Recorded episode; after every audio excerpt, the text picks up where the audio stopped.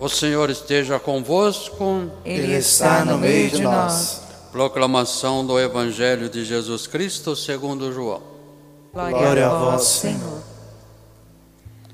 Naquele tempo, disse Jesus aos seus discípulos: Este é o meu mandamento: amai-vos uns aos outros, assim como eu vos amei. Ninguém tem amor maior do que aquele que dá a sua vida pelos amigos. Vós sois meus amigos, se fizerdes os que eu vos mando. Já não vos chamo servo, pois o servo não sabe o que fez o seu senhor. Eu chamo-vos amigo, porque vos dei a conhecer tudo o que ouvi do meu Pai. Vós Pois não foste vós que me escolhestes, mas fui eu que vos escolhi e vos designei para que irdes e para que produzais fruto, e o vosso fruto permaneça. O que então pedirdes ao Pai em meu nome, ele vos concederá. Isto é, o que eu vos ordeno: amai-vos uns aos outros. Palavra da salvação. Glória a vós, Senhor. Queridas irmãs, queridos irmãos, nós fazemos a experiência destas catequeses pascais isso tem trazido crescimento para todos nós. Confesso a vocês que cada dia também preparando esse momento, para mim acaba sendo um retiro. E olhando para as leituras de hoje, eu pensava no amor de Deus o quanto nós precisamos experimentar este amor de Deus. Eu creio que muitas vezes nós passamos pela experiência da vida de fé e nem sempre tomamos consciência do quanto esse amor é profundo e do quanto esse amor é transformador. Talvez até porque carreguemos uma ideia de um Deus muito distante, ou de um Deus com o qual a gente faz quase que um comércio, uma troca, ou de um Deus patrão, ou de um Deus juiz, um Deus que condena ou que dá prêmios. Enfim, em Jesus nós fazemos a experiência do Deus que é amor. Jesus é a imagem perfeita do Pai Celestial, a imagem perfeita de Deus. Então, olhando para as atitudes, para o modo de ser de Jesus, para os pensamentos, para as parábolas de Jesus, nas entrelinhas das suas ações, nós bebemos deste amor de Deus. O Evangelho de hoje nos diz nas entrelinhas: Deus existe e definitivamente Deus nos ama. E seria muito bom que você repetisse lá no íntimo da sua alma: Deus existe e Deus me ama. Deus me criou, Deus me gerou, Deus me escolheu e Deus me ama. Como isso faz diferença na nossa vida pessoal e na vida daqueles que convivem conosco. Porque quem não se sente amado também não sabe amar. E quem fizer a experiência do amor de Deus, ou vai fazendo essa experiência do amor de Deus, que é fundante, que é raiz na nossa vida, uma experiência fundamental, a gente vai semeando amor, a gente vai espalhando amor, porque esta é a certeza das certezas. Deus me escolheu, me quer, me ama e continua me querendo, não obstante as nossas falhas. Nós ouvimos mais uma vez no Evangelho de hoje: Não fostes vós que me escolhestes, fui eu que vos escolhi. E é interessante aqui notar um detalhe. Os hebreus, eles escolhiam o seu mestre. Cada um escolhia o seu rabino para acompanhar aquele mestre, para acompanhar aquele rabino. Então, era uma escolha de cada um. Ah, eu me identifico mais com a escola deste mestre. Eu me identifico mais com esse aqui. Agora faz mais sentido a gente ouvir essa frase de Jesus. Não fostes vós que me escolhestes, eu vos escolhi para permanecerem no meu amor, para que amem uns aos outros e para que, permanecendo no meu amor, a vida de vocês dê frutos. Fui eu que escolhi a cada um, a cada uma. Mas essa eleição vem desde a nossa geração. E aqui eu quero fazer um parênteses. A terra era deserta e árida, o Espírito pairava sobre as águas e Deus disse: Faça-se a luz, a primeira obra da criação.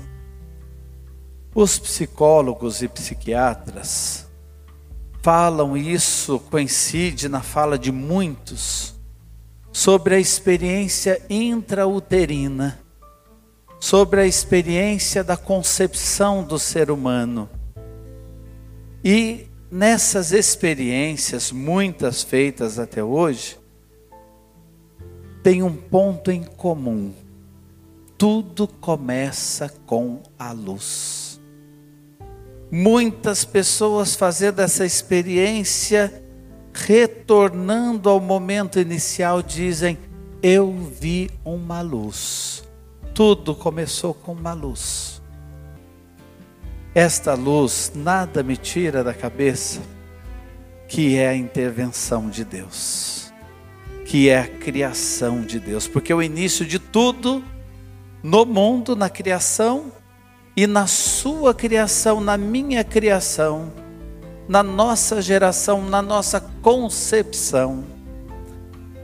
E os cientistas falam do encontro do espermatozoide com o óvulo e aumentando milhões de vezes essa imagem, vocês sabem que a tecnologia de hoje torna isso possível, mostrando o exato momento da concepção, é como se ali acontecesse uma queima de fogos de artifício. E vocês podem procurar, tem vídeos falando sobre isso, a viagem fantástica, que é o encontro que faz com que nós existamos a viagem fantástica. E esse encontro é luz, é pleno de luz. Vejam como as coisas se encaixam. Psicólogos, psiquiatras, cientistas. O meu início, o seu início é de luz. Quando eu disse no início da nossa conversa, Hoje nós vamos sair daqui com uma certeza desta reflexão, com uma certeza: Deus existe, Deus me ama. É algo que vai para além do que a gente poderia calcular. Esse Deus nos quis. Às vezes a gente pode passar por períodos da vida que vem a pergunta: por que, que eu nasci? Por que, que eu existo? Por que, que eu estou aqui? Não fostes vós que me escolhestes, mas eu que vos escolhi. Um dia Deus pensou em você. E talvez muitos digam assim: ah, mas o senhor não conhece a minha história. Eu sou o sexto filho de uma família numerosa. Nem me senti tão amado assim. Minha mãe não tinha nem tempo para nos abraçar. Meu pai não tinha nem tempo para nos dar atenção. Ou alguém pode dizer: Eu sou fruto do acaso, nem conheci meu pai, fui criado com a minha avó, fui criado com a minha tia. Ou eu não tive essa experiência de um amor de mãe, de um amor de pai, outros cuidaram de mim. Não importa. O seu início, naquele momento de luz, foi marcado pelo amor. Deus quis você. Todos nós iniciamos a nossa existência porque Deus nos quis. E isto basta. É uma experiência tão forte que quando você percebe, não é isso mesmo, você encontra o sentido da sua vida, a direção da sua história. Você é um dom que nasceu inserido num dom maior, que é o mistério da vida e o mistério do amor de Deus. E isso fica tão bonito quando você, no decorrer da sua existência, vai descobrindo: eu vim de um útero, e esta terra é um outro útero, e eu sou colocado aqui nas vísceras da igreja, no ventre da igreja, para ser gerado para Deus. A igreja, através das liturgias, como as missas nesses dias, através dos sacramentos, através da palavra de Deus, vai me alimentando como que com um cordão umbilical e vai me gerando na fé e vai me fazendo crescer até o novo nascimento para a eternidade. A sua vida começou em luz e a sua vida, que é dom, mergulhada num dom maior, deve continuar sendo dom para os outros. O seu dia a dia, nesse ser gerado pela igreja e esse estar em casa nesses dias, no aconchego do nosso lar, a gente poderia pensar, está sendo um renascer.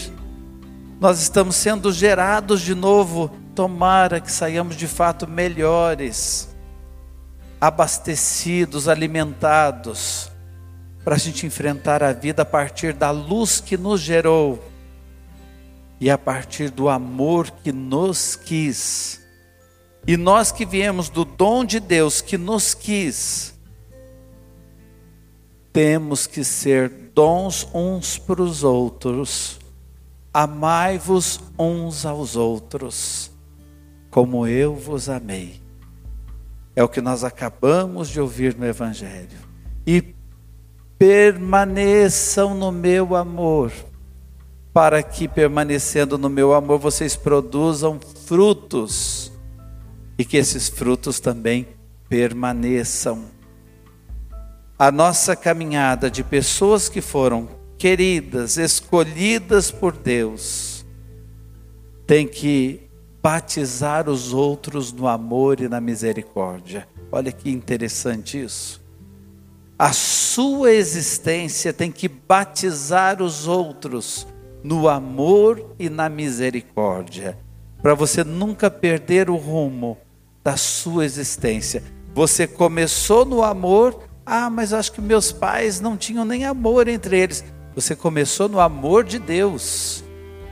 O amor de Deus entrou ali e você deve seguir os traços do amor e os passos que o amor vai colocando até chegarmos no eterno amor, mergulharmos para sempre em Deus e batizar os outros através da nossa existência, batismo entre aspas, porque a palavra batismo significa mergulho.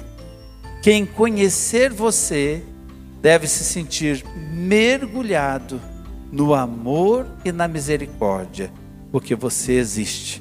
E você não é fruto do acaso, você não existe por um acaso. O amor de Deus criou e mais, escolheu você. Amém. Vamos agora